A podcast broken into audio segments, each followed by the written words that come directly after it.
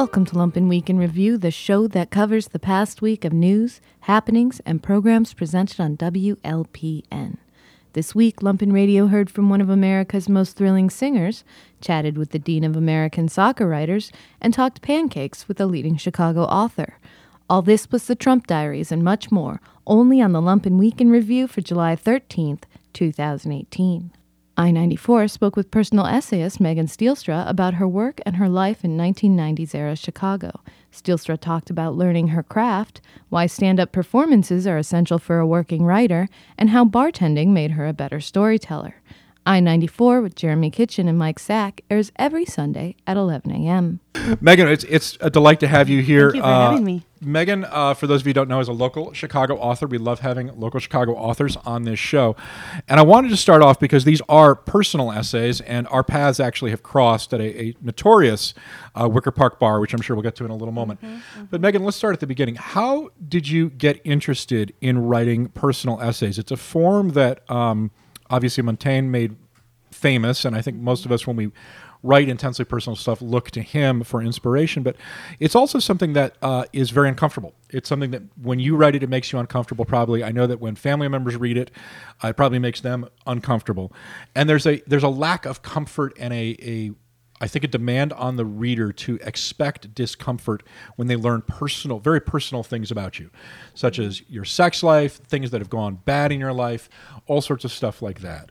Um, I think that is, of course, what makes the form very riveting, but it's a it's a distinct choice that an author has to make because um, a lot of times, uh, and I'm speaking, you know, as kind of a semi writer myself you know sometimes we go into fiction because we we want to write truth but come about it from a different way. Sometimes we write nonfiction. We've had a lot of guys in the show that do histories and stuff mm-hmm. like that and that's another way to get at truth.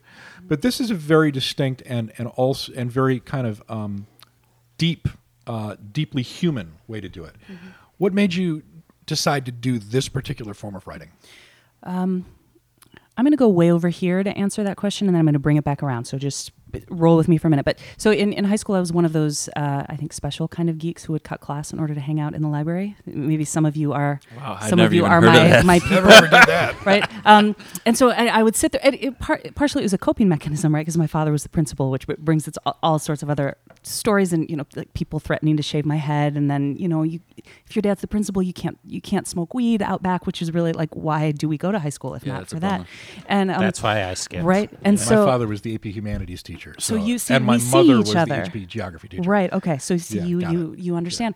But anyway, so I would go in the library and I would sit on the floor and I would read all of these books and um and the kind of the the the, the lightning bolt sort of ton of bricks moment for me. I was reading uh Black Boy by Richard Wright. It's a memoir.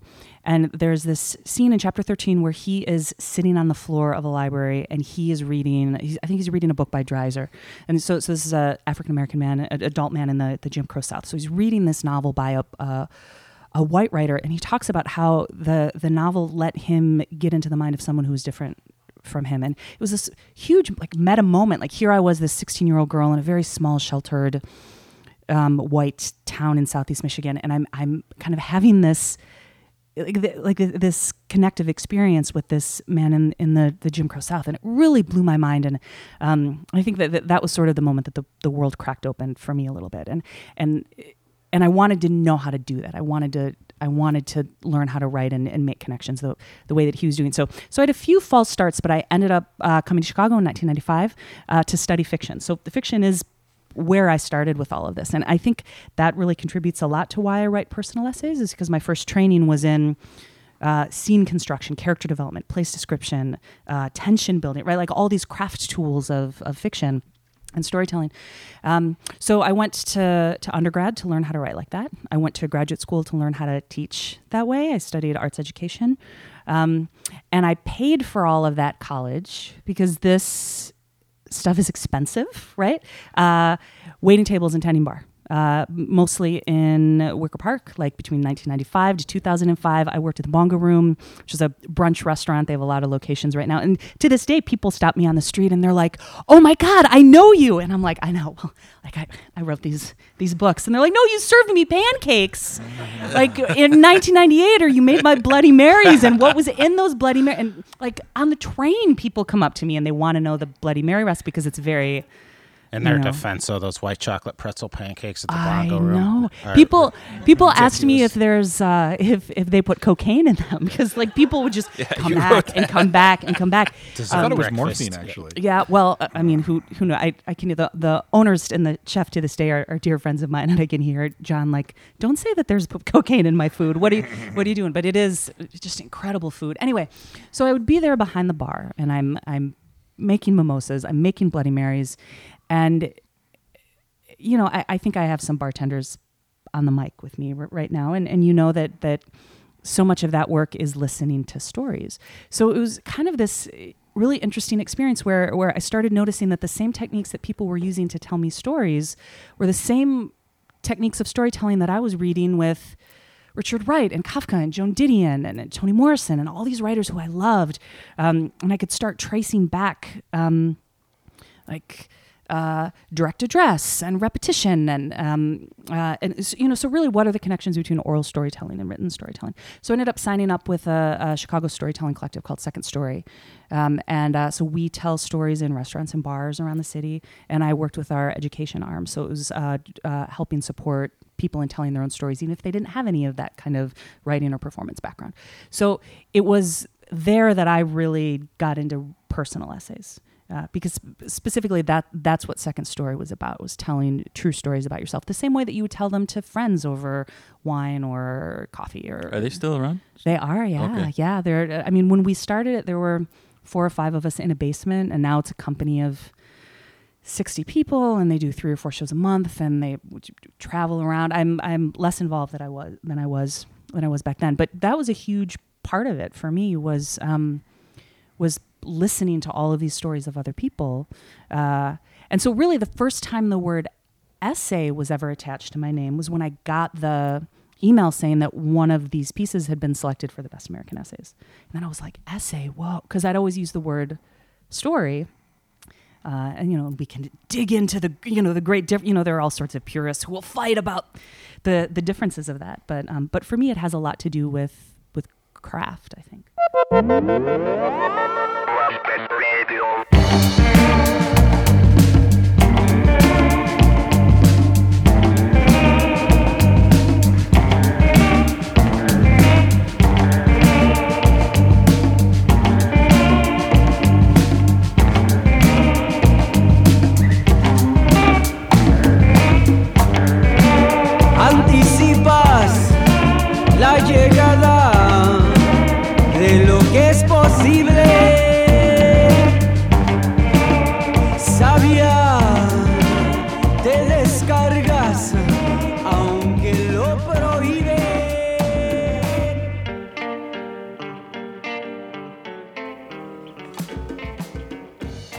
The Ponderers spoke to Teri Gender Bender, the Mexican born American frontwoman of Le Butcherettes and frequent collaborator of the Melvins.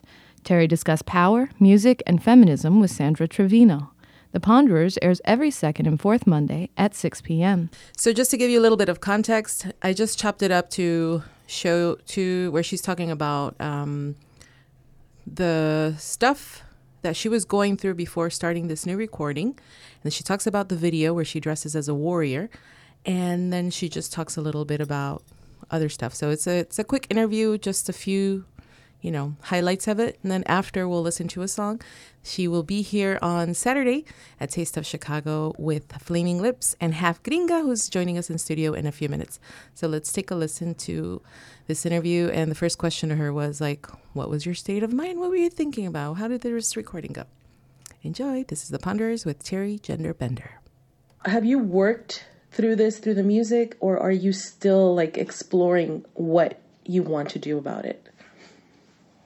Oh, definitely working through it with the music because it, it lets me, it leads me to get out of my shell. Like for example, because of the music, I, you know, I've, I've been able to find another musical family to to, to play my songs with and, and rehearse together with, and thus you know, going on tour together. So it's uh, that's the nice part where I'm out of my shell and surrounded by, you know, by, by my musical brothers and sisters, Mm-hmm. and and um, but now we're taking it to the next step where I'm actually using the music and, and, and the experiences as an, a, a, perfect excuse to look for for help. Like I'm looking into advocacy treatment centers to try to understand more my genetic uh, tree, and and and just meet other different people with the, that are going through the same issues, which is having mental health issues in family, and and talk, finding dialogue to talk about instead of ignoring that elephant in the tree Right? or in the corner. Whatever that thing is.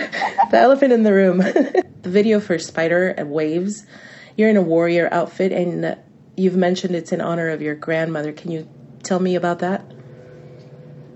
It was really interesting because I found this out recently uh, when my mother was younger, and her brothers, well, my, my, well, what would you say, grand aunt, uncles and grand aunts, would they would have a ceremony, an accustomed uh, once a, w- a month basis, they, where they dress up in their traditional Chichimecan uh, costumes, or their, and and and just thank thank God for everything that they that they found each other, that their spirits found each other within the family circle. So, and my mother and my grandmother was the percussionist with the with the with the, uh, the leather skin over the drum beat, and she'd keep the the beat. So I thought like that's insane. I just recently found this out. So music has been in a way part of you know my bloodline Mm-hmm. um, and that makes me proud. And and because I mean, there's lots of things where lately on, and the dialogue is there's, there's things where we're ashamed of of our culture, where people say, "Oh, well, I'm ashamed to be this or that," but I'll, I'll make it better. I think it's also good to have a dialogue where we're we're proud of our, our cultures and, and, and celebrate the differences of what makes our culture special. Mm-hmm. And I mean that in a positive way, you know, which could always be taken in a negative way. You know, like, oh, well, what about all these paintings in the museums, you know, with the politically incorrect titles, blah, blah, blah. You know, we need to take them down. But I think, you know, history, that's what history is there for, you know, for us to look back on and, and learn to not to repeat the same things in the future or, or repeat the things that we want to be repeated, depending on what it shows, Yeah. what works, I mean. In the video, I also noticed, and I don't know if this was intentional or not, there's this calmness when you see the shadows of the uh, uh, musicians playing, and then there's the euphoria of you dancing and stuff. Was that intentional? Oh, that, that's that's awesome that you noticed that. That's that was definitely uh, talked about before before the liner notes of the with the director. That um, basically want we wanted to transmit a feeling of of disconnection with people, other people, and, and and sometimes they represent like these shadowy strangers that even though they're supposed to be your family and everything, they see them as a stranger or you're that empty, lonely feeling. So, a lot of your songs obviously are, you know, anthems of empowerment for many of us. What is one song that you can tell me that is that for you? Oh my lord! Okay, for me, Mm-hmm. Damn, I think it's it's um well recently it's Se Cree Joven and, it, and and not biased. I'm not biased. Okay, I I I, I, I'm featured in this song, but it has nothing to do with me. I swear. Se Cree Joven de Alice Bag, Okay. and it's an anthem that I've been having stuck in my head. I mean, I just turned 29 recently, so you know, it's like you know, the age does not define you. All right, Nope. people that are ages. Oh, well, it does define you into some sort, but not, you know, you know, it shouldn't restrict you. Right. So that's what I love about Alice Bag's song. You know, Se Crejo, like it, it turns a dollar ninety nine cent dollar store, and there's some women behind her snickering behind, saying, "Oh, look, she's too old to have blue hair. What the hell? Who does she think she is?" And that's how the song starts. And then all of a sudden, it breaks out to this beautiful musical ballad of, "Oh yeah, they can they can think all the me they want. I'm still gonna be me." I don't know. It's really cool. It made me cry. when I saw it. awesome.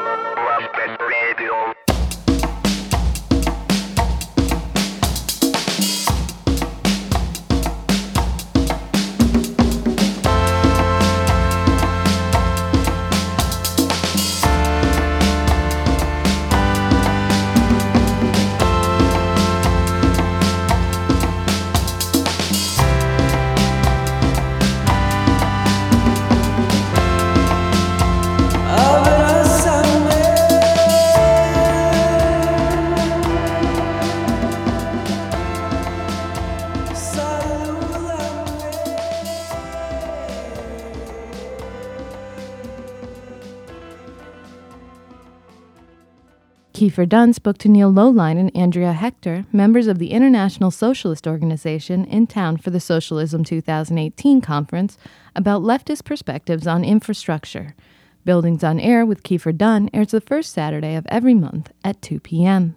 Ken, Ken and Donna, thanks for joining us and bearing through the technical difficulties and being a little slow. Um, so we still have a, a, a 15 minutes or so to chat, and thanks so much for being on the show. I already uh, introduced you guys as Archinect superstars, and um, um, and Ken, I was also saying, I don't know if you heard that I realized that I, I may have been messing up your name royally for the longest time um, because I uh, of, of an old Twitter handle or something that like buried its way into my brain. So um, for, forgive me on that one. It's okay. I, I operate on uh, various pseudonyms just to kind of keep people on their toes. yeah, of course. yeah, it's it's dangerous out there on the uh, uh, on the posting world. Yeah.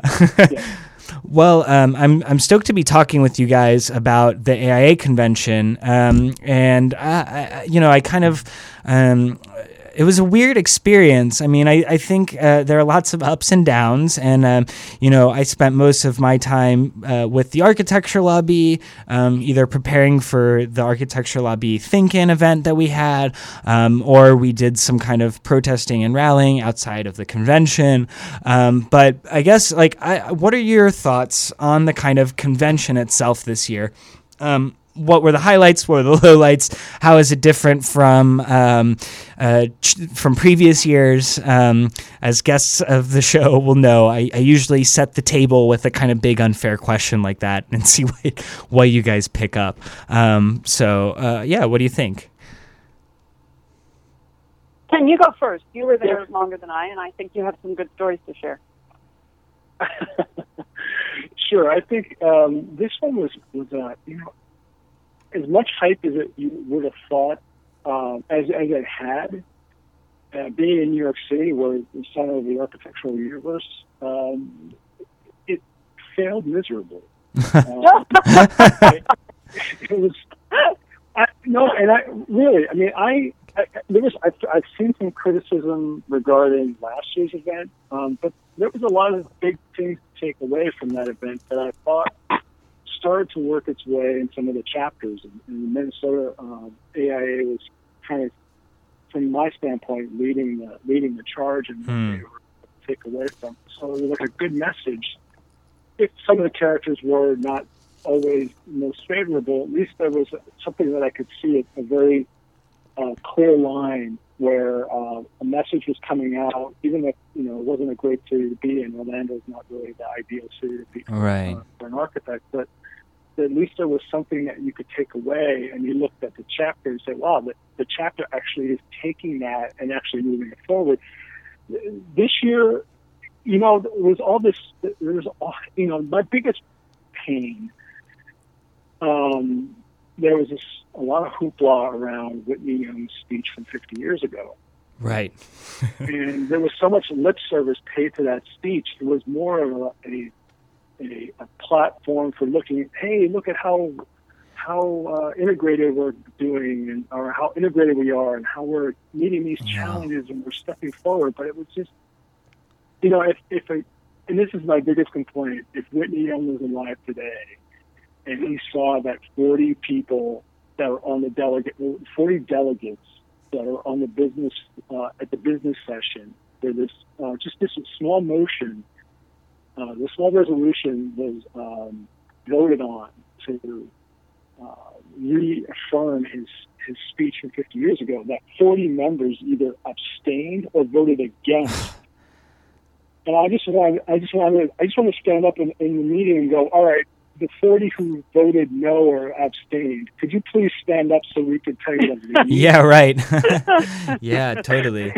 Yeah, and I mean for for for And those now- for those of you who don't know, just you know Whitney Whitney Young, uh, you know civil rights leader uh, and and director of uh, uh HUD way back when, um, yeah, like gave a keynote in 1968 and basically told all of the architects in the room um, that they weren't pulling their weight in terms of civil rights, and uh, you know he got a standing ovation, um, even though he had really harsh words, and and I think that that really typifies the profession to this day, where there's lots of uh, applauding, right, for for all of the right stuff, Right. but but no real action to solve the problem, but just lots of you know things, uh, uh like like uh, uh, performative kind of acts of you know proving that everyone has the right attitude and is woke or whatever um, but without actually do, doing much. And and that seems to be as applicable today uh, uh, as it was 50 years ago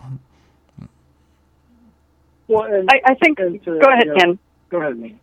No, no, what- no. The, the one thing, the, the thing that really irritated me the most is when you talk, when the at-large people are uh, are taking questions from chapters, and then you ask them serious questions about what is our role in this profession. yeah Uh, but what is our role in the world? How do we how do we challenge um, the fi- how do we challenge ourselves to be you know what are our values? How do we how do we present ourselves to the world? Should we make a statement against um, uh, solitary confinement or imprisoning uh, migrant children and babies in, in, in concentration camps along the border? And the stock message is we don't want to get too political. And I'm like, you, you guys have learned absolutely nothing from this statement. So, the, you, Whitney Young would say, um, yes, civil rights was, a, was of its time. It was contextually appropriate message. But today it's civil rights and human rights. And if you can't evolve to see that you are on the wrong side of this issue and make a statement against what's happening in this country, you are failing. yeah And they haven't done that. yeah absolutely yeah Don- Yeah, I, I, I, you know, I, I think that Ken, you're absolutely right. Both of you are right. That the, the AIA is saying all kinds of the right things. Now, I think at the local level, level, and at a more sort of grassroots level amongst the younger people in the AIA that I know, I do think that change is serious and it's happening and it's happening slowly. But at the upper level, all I see, and it was on really strong display at this event, at the key, the first keynote, the first night, is everything is so strict, so scripted and so controlled, and they have a teleprompter, and Robert Ivy walks out and says exactly what's on it, and he is not going to deviate because he's afraid to. I, I mean, I will say here, I, I think it's time for Robert Ivy to to retire. It's time for us to get a new leader. Um, he is, he did not impress me in the least at the keynote that I saw him at this time. He is Yeah. just he's terrified to take a risk, and at this moment in our profession, that you know, risk is all around us. Whether you're a, a 50 year old something practitioner like me or a recent gradu- graduate, our profession is changing and changing rapidly. And if we're not, you know, brave enough as an organization to take that on, we need new blood that will. Yeah, definitely. And I yeah, and I you know, I think it's it's really telling that they they kind of have this very like PR sh- shtick and and everything is you know written to be as inoffensive as possible by someone else. Right. Um, and and uh, you know like using member dues, right? um, and it's it's Yeah. pretty it's pretty upsetting. Um, but yeah, and and I, I agree. I think it's important to say too, uh, you know that, and I I tweeted about this when I was live tweeting from the convention uh, about how like it is a good thing that even if they're like only doing this in a kind of very performative way, that does open up a space for the people who are serious. And I think like you were saying that you totally see that, uh, and so so it's a really good thing. Um, but also like uh, we should never stop holding them to account um, to to for, to be the real deal. yeah. Exactly. Exactly. To not just say the word and Yeah. to go off script if you need to because you screwed something up or forgot something. I mean, yeah, we need to be humans first Yeah. and then professionals. Size matters, size matters. With Kyle Seismankowski. All right. Uh, okay, now this thing's on. Interview with Jessica for the Size Matters producer job. Uh, can, can you work this thing? I've never even seen one of those. Well, I mean, if I can figure it out, anybody can. To be honest, I haven't spent much time on that side of the recorder. All right, no worries. You know, we're, we're fairly easygoing at Lumpen, but we are trying to clean up some of the mistakes we've made in Uh, the the past. host, he's some sort of anthropologist? Mm, he's uh, more of a native, How do you mean? indigenous to the area. What? You know, he's, he'll be here soon. You'll find out. Oh, what's the show about? Yeah, it's about two to ten minutes long. You know, slice of life stuff. Have you settled on a name? Uh, size matters. Excuse me? That's the name. Really? Sounds like spam mail. Is this Kyle on the level? Yeah, he'll be here soon. Is that a no? Listen, uh, there's a there's a reason Kyle's the host. He's an expert about Bridgeport. Well, so are you. What does he have to. Walking through the door right now is the guy I saw selling Lumpen radio oh, shirts over by the viaduct. Jameson, J- Jameson. Hey, Kyle, this is Jessica. Uh, Jessica, Hi, how this is doing? Kyle. I made good cash on them T-shirts. Kyle, not not now. A- And I sold a bunch of swag. Kyle, zip it. This guy is the host? Yeah. Um, Yes, I am. Yeah. And I'll be honest with you, I don't like no radio journalists and their dumb ethics and journalism nonsense. Wow. And I don't like folks talking at me like they know it all. You ever hear Ballad of a Thin Man? Okay, Kyle, come on, slow down, man. Exploiting the elderly is illegal. Exactly. Thank you. I've been telling them. I don't know if this gig is going to work for Mm, me. well, well, hold on, Jessica. Why don't you ask us some questions before you call it? You ever been in trouble with the cops? Not legally, no. What? Next question.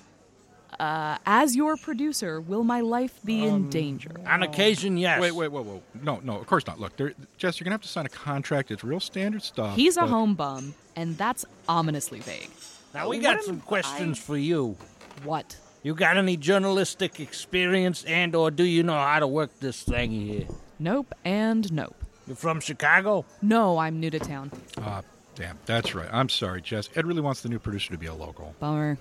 Sorry, guys. Now, wait, hold hold on. Don't apologize. You're perfect. How about instead of my producer, you be my biographer? A biographer? Uh, ho- hold on, Kyle. You're going to need a recorded device and a steno pad. Um, What's a Kyle, no, Kyle, we stenopad? talked about what we need to fix here. Now, Ed told me to take charge, and so I am. Only size matters. I'm an insider. She's an outsider. The dichotomy You is know, uh, perfect. Kyle, you know what? Fine. Jess, if you want to get involved with this, it's on you. The good and the bad. Sure. I'm in. Awesome. I just have one last question. All right, shoot. How'd you do with the Limpin' Radio swag out on the street? Oh, yeah, Jamie, we made it like 60. Not cool, Kyle. Not cool. That's good. It's all 60 bucks. Dude, shut up.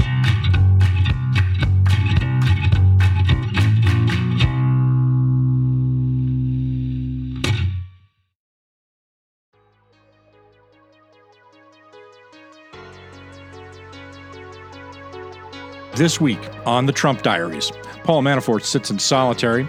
Ivanka's goods are exempted from tariffs. Scott Pruitt's out, but Fox hack Bill Shine is in. Trump nominates Brett Kavanaugh. The Army ejects immigrants. And Trump tries to kill the ACA again. But first this week, protesters chased Mitch McConnell through a restaurant parking lot, calling him Turtlehead and asking, Where are the babies, Mitch? Steve Bannon was called a piece of trash at a bookstore in Virginia. Stephen Miller was chased out of a sushi restaurant by a bartender who swore at him, causing Miller to leave $80 worth of takeout behind. And Scott Pruitt was confronted by a mother and a young son who politely asked him to resign for her son's health. He did. These are the Trump Diaries. Day 531, July 4th. Scott Pruitt resigned from the EPA. The former coal executive, Andrew Wheeler, will take over as acting administrator. Pruitt blamed, quote, unrelenting attacks on himself and his family for his resignation. Pruitt, in fact, has been involved in a comically large number of ethics investigations under his tenure. Trump tweeted that Pruitt had done, quote, an outstanding job and that he had made tremendous progress on his EPA agenda. Pruitt's final move was to allow an EPA waiver to super polluting freight trucks. The move will allow a significant increase in the production of a diesel freight truck that produces as much as 55 times the pollution of trucks with modern emissions controls. There is no news on why such a truck is needed. Day 532, July 5th. Trump hired former Fox News executive Bill Shine to lead his communications team. Shine was forced to resign from Fox News in 2017 over his mishandling of sexual harassment claims at that company. Shine is taking over for Hope Hicks. She departed in March. A federal judge rejected a Trump administration request to block three California sanctuary laws. California is limiting the kinds of immigration related information they will share now with federal officials. Trump tweeted that Barack Obama granted citizenship to 2,500 Iranians in an attempt to sweeten the Iran nuclear deal. That is a lie. The claim seems to have originated with a hardline cleric in the Iranian parliament. Trump's personal driver has sued the Trump organization for more than $200,000 in unpaid overtime. Noel Cintron received just two raises in 15 years, but he reports he had to give up his health insurance in order to get the $7,000 pay increase. And Trump asked his advisors why the USA couldn't invade Venezuela. Trump then raised the issue three more times, including in September at a private dinner with the leaders of four Latin American nations. Trump's staff briefed him not to raise the possibility of an invasion. However, the first thing Trump said was, quote, "My staff told me not to say this, but." Day 533, July 6th. A global trade war officially began at 12:01 a.m. as the USA and China levied 34 billion dollars in tariffs at each other's exports. China's Ministry of Commerce accused the United States of quote typical trade bullying for having launched the biggest trade war in economic history so far. Trump has actually threatened to target another $400 billion in Chinese products if Beijing retaliates further. The U.S. Army has discharged some immigrant recruits who were promised a path to citizenship in exchange for enlisting. Some of those recruits were labeled a security risk and discharged because they have relatives abroad. Others have been told they're being discharged because the DoD has not completed background checks. It is unclear whether there have been any policy changes in any of the branches. The Associated Press first reported the discharges, which have affected at least 40 members of the armed services. Some of those members are preparing a lawsuit. Trump told a crowd at a rally in Montana, quote, You know what? Putin's fine. He's fine. We're all fine. We're people. Will I be prepared? Totally prepared. I've been preparing for this stuff my whole life. He was apparently referring to a pending meeting in Finland with the Russian leader. In that same speech, Trump also mocked the Me Too movement and suggested that Maxine Waters, a Democratic celebrity, had an IQ in the mid 60s. Trump also taunted Elizabeth Warren, saying he would toss her a DNA kit to prove her claims of Native American ancestry. Quote, but we have to do it very gently because we're in the Me Too generation, so we have to be very gentle. We will very gently take that kit and we will slowly tossing it, hoping it doesn't hit her and injure her arm. Day 534, July 7th. Many of the records linking separated children to their parents have either disappeared or been destroyed in a new calamity along our border. DNA testing is now being used on children and parents in an attempt to reunite migrant families who were separated at the U.S. southern border. Some 2,000 children remain separated from their parents. The DNA tests apparently are being carried out against some of the children's will and Paul Manafort is spending at least 23 hours per day in solitary confinement as he waits trial on July 25th. The reason? The facility cannot otherwise guarantee his safety. Multiple Ohio State wrestlers say the powerful Republican Representative Jim Jordan knew about sexual abuse when he was an assistant coach at that university because he took part in locker room conversations where athletes discussed the abuse. Jordan has denied any knowledge of the abuse. Day 535, July 8th. Michael Cohen is reportedly hinting he will flip because he wants Trump to pay for his legal fees. He also does not expect Trump to offer him a presidential pardon. Cohen has not yet been charged with a crime. He is under criminal investigation in the state of New York. And Trump trying to spike a United Nations resolution encouraging breastfeeding. The non controversial resolution stunned observers. The United States apparently threatened to withdraw military aid and hit Ecuador and other countries with punitive trade measures if they didn't drop support for breastfeeding. USA, however, backed off when Russia reintroduced that resolution. Lawyer Rudy Giuliani confirmed that Trump asked Comey to drop the probe into Michael Flynn in a TV appearance. Trump has previously denied that. And it was revealed that Ivanka Trump's foreign made products were exempted from Chinese tariffs. Day 536, July 9th. Trump suddenly froze billions of dollars in payments to Affordable Care Act insurers. Citing an obscure New Mexico court case, Trump spiked the so called risk adjustment payments. Those are meant to protect insurers from incurring big losses on taking unexpected high cost patients. That move could radically destabilize the exchanges on the eve of insurers rolling out new rates for 2018 and 2019. Insurers and public health groups condemned the move as a backdoor attempt to again kill the ACA.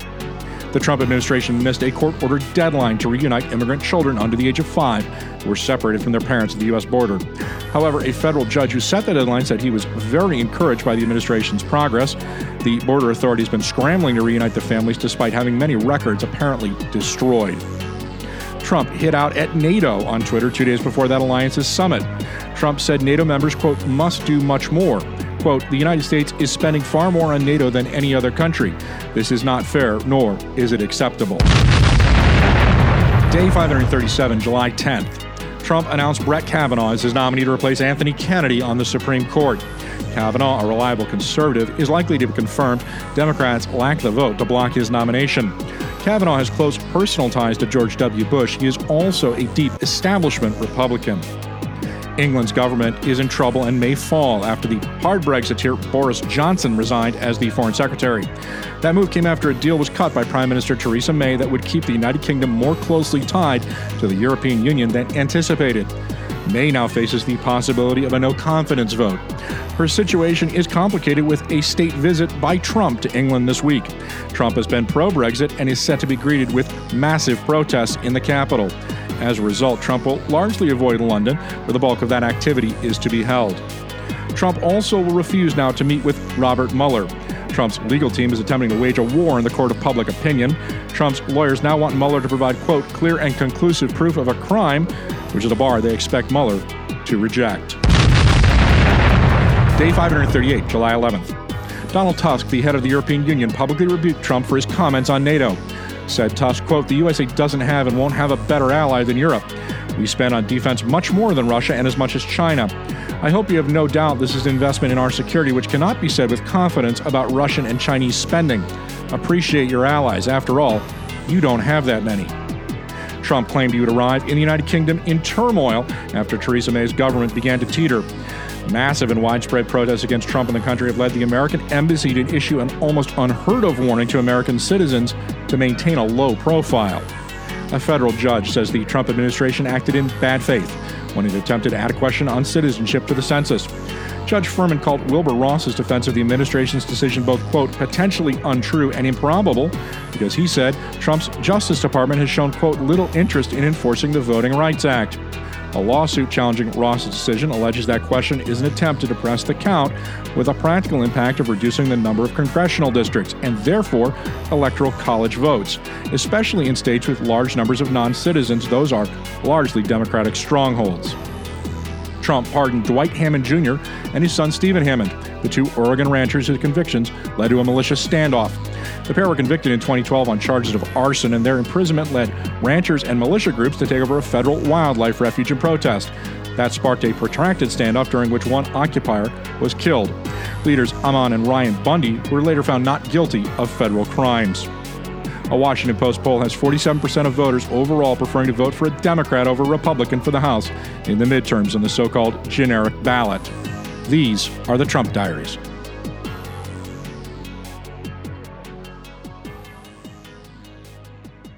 Radio Free Bridgeport spoke with World Cup expert Jerry Trecker about the planet's biggest sporting event. Trecker talked about the surprises of the tourney, England's shock run into the semifinals, and how Russia confounded the experts. Radio Free with John Daly airs every Tuesday, drive time.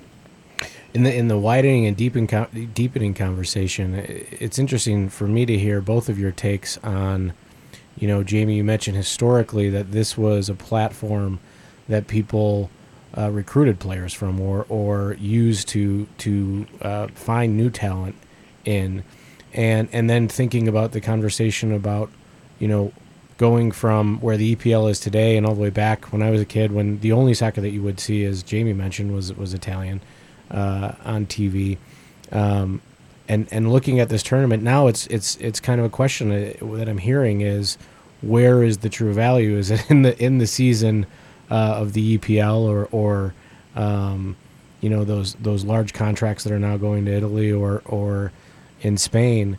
Um, or is this the tournament that, that nations are, are turning out for? It seems that you'll you'll certainly see more people that you've uh, that you don't know much about in, in a widening of, of the tournament, um, and, and, maybe those are the, the stories that they're they're looking to have come out of, uh, of future tournaments. Yeah, I think that's certainly part of it, but I also think that what FIFA has tried to do, and it's been criticized for in, in part, uh, is to take the game into places uh, where you have to develop top down. And if you look overall at the development of soccer in the last, say, 50 years, there's no better place to look than the United States. Because we were a country that 40 years ago didn't even know this tournament happened, didn't care about it, looked at it didn't didn't look at it at all, and now it has become a part of our cultural uh, footprint. It's something that people make time to see, and if you develop that same feeling uh, in nations uh, in the Middle East, in the Far East. I mean, after all, one of the great questions is well, there are two great questions, really. Why can't the United States find 11 players? But you can ask that question this way why can't India find 11 players? Why can't China find 11 players? I mean, there are still major sections of the globe that haven't been turned on to World Cup soccer. And I suspect the only way you're going to do that is through expanding the tournament. And once those nations get deeply involved, watch the game grow. Well, you bring up a good point, and that, that brings my up a question that I, I think we've batted around quite a bit, but never really hit head on. If the United States has embraced the World Cup, and I, I agree with you, I think it has, and I think it's also embraced the game of soccer, why hasn't it embraced Major League Soccer? Well, that's fairly simple. It's not good enough. Uh, we have a professional sports culture in the United States that says we have the top leagues and the best players. MLS does not have the best players and is not willing to spend the money to get the best players. We have owners in this country who can pay LeBron James $36 million a year. They can also then pay Ronaldo $26 million a year, which is what he's going to get from Juventus. But MLS designed itself to be a low budget league with capital control, with small stadiums. It designed itself to be, the, I'm sorry, I'm going to say this, minor league soccer. I don't care what its name is, it has presented itself as a minor league. Until it decides to spend money, it won't be a major league. You and I both know that the best hockey players in the world play in the NHL. The best basketball players in the world play in the NBA. The best baseball players in the world are playing Major League Baseball. The best soccer players in the world are everywhere else but MLS. That's the answer to that. And the only time the MLS has even taken a swing at that at a big name has been, you know, folks who've already had a, a full career and are kind of. Uh, you, you mean know, like Wayne Rooney playing in DC? well, I meant like Troutman in Chicago. Well, yeah. I mean, Schweinsteiger obviously is here, and he's he's acquitted himself well. But I mean, I think that's it's it's ironic to me because people that remember the old uh, NASL, that was a league criticized for having a lot of so-called retreads. It actually had a lot of actually very good players. Um, MLS strikes me as their expansion into talent seems to be far more uh, into more broken down players than the NASL ever was. Uh, though I may have rose-colored glasses on. I don't know whether you'd agree with me or not, Jerry. The NASL had the advantage of being able to attract players before the salaries kind of blew out of control. But the, the fact of the matter is, we have ownership wealth in this country that could compete with any soccer team in the world. MLS simply doesn't want to compete with them. It's not a question of not having the money, it's a question of not having the will. And if you're going to not have the best, then you're not going to attract major attention in hmm. this country. MLS has really only two choices. They can either throw away the structure that they have and let all hell break loose and let Atlanta spend 100 million and New York spend 100 million and see where the the ashes fall, or they can become a development league, which they are right now, and have American players play for a couple of years and then sell those players uh, to Europe. Heck, they're even selling coaches to Europe. Jesse Marsch left the Red Bulls halfway through a very successful season to go be an assistant coach with Red Bull Leipzig. That's all you need to know. That's interesting. The league has had certainly different uh, iterations from when it first started and tried to be a thing that happens, you know, in in football stadiums or or in other sports uh, stadiums. Now that there's soccer specific stadiums, um, I, I wonder if there's an evolution. You mentioned some of the the guardrails that are on the league, and a lot of it I, I, I've seen seems to be, uh, you know, in a sense to maximize profit of owners. There's not there. You, you've mentioned before that this is a league designed for entertainment more than than really highlighting top talent. You know, one of the the the sad things. I mean, I've been doing this um, in this country for 60 years, and and I hope that at some point we would really, you know, begin to maximize uh, our potential because we we in many ways we're the greatest country of immigrants in the world. Uh, our World Cup in 1994 proved that. It's the only country in the world that could sell out Saudi Arabia versus Morocco and have 75,000 people in Giant Stadium who actually cared about the result. Uh, that can't happen anywhere else but here. But we have we have failed to uh, to seize the moment uh, in soccer. And as I said I, a, a couple weeks ago, I'm really concerned about 2026 because if we don't get it right by 2026, I think the American sporting public will look at soccer as a foreign sport, something that everybody else does, uh, and go back to say, well, the Bears are really what's important in Chicago, and we'll stick with them. Um, I think we're on a, a very, very tricky and potentially slippery slope.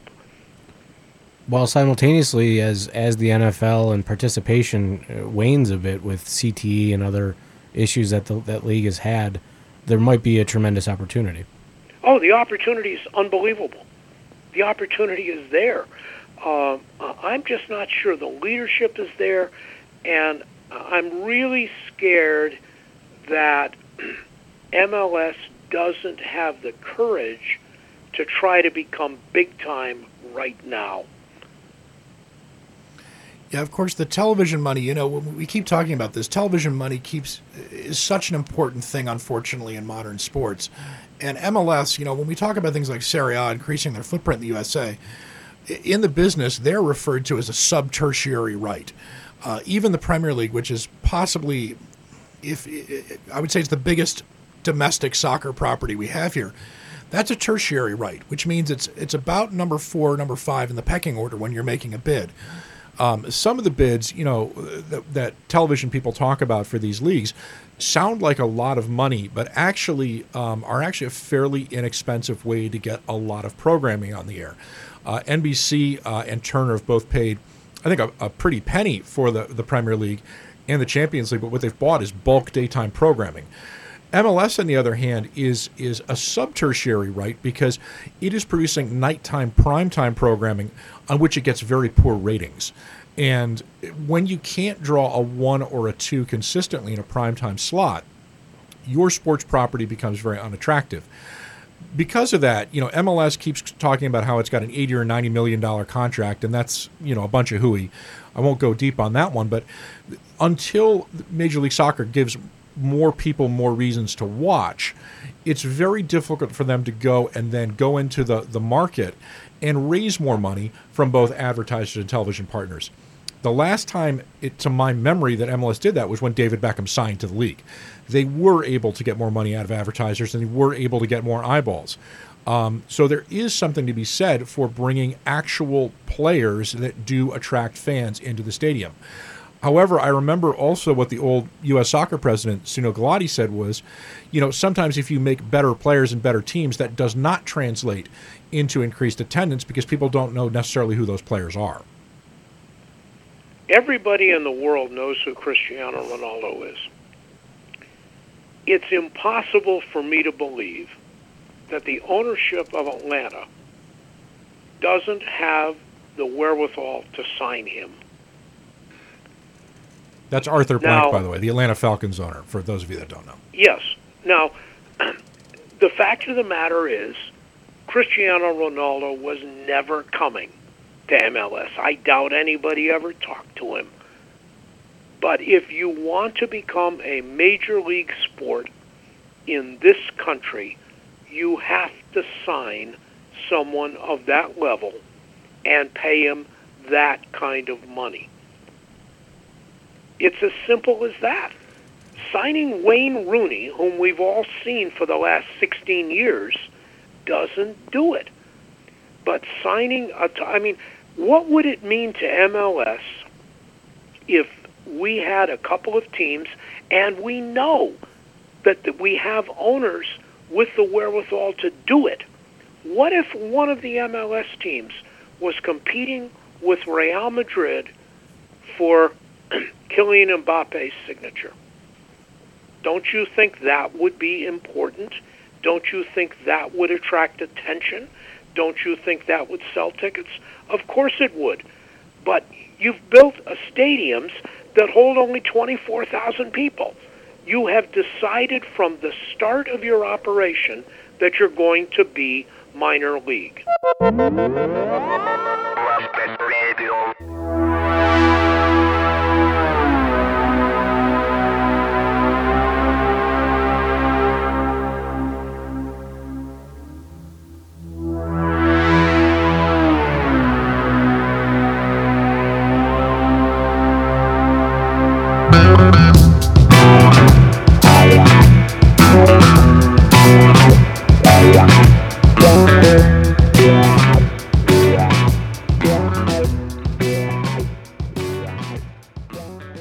Contratiempo spoke with Alvaro Hernando, winner of the original poetry prize at Poesía en Abril Festival 2018. Hernando, a poet, journalist, and writer from Spain, recently published the book Exclavo. Contratiempo airs every Sunday at 9 a.m. Y bueno, para pasar un poquito más a, a lo que es la poesía, poesía, poesía como tal, te, te pediría que nos leas eh, el, el poema Estar quieta. Muy bien. Muy bien, pues. Entonces te escuchamos. Pues voy allá. Vamos a ver. Estar quieta. Amo mi estar quieta cuando el suelo se rasga y esa tela, delicadamente recia, se hace barro, seco y nos traga. Estar inmóvil cuando me gritas, esculpiéndome un aire irrespirable con formas cortantes y agudas. Cuando retumba el suelo bajo tu pie y mi puerta bajo tu mano, ahí me quiero sin oscilar. Amo mi vibración invisible y que nada se mueva.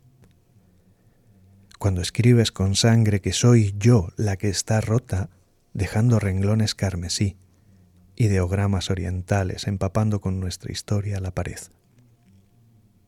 Amo mi cuerpo inmóvil, sosegado, puesto quieto por todos los ecos de la palabra puta que tu cincel talla, trata de hollarme en, en mármol rosa y fecundarme dentro con esa semilla inerte.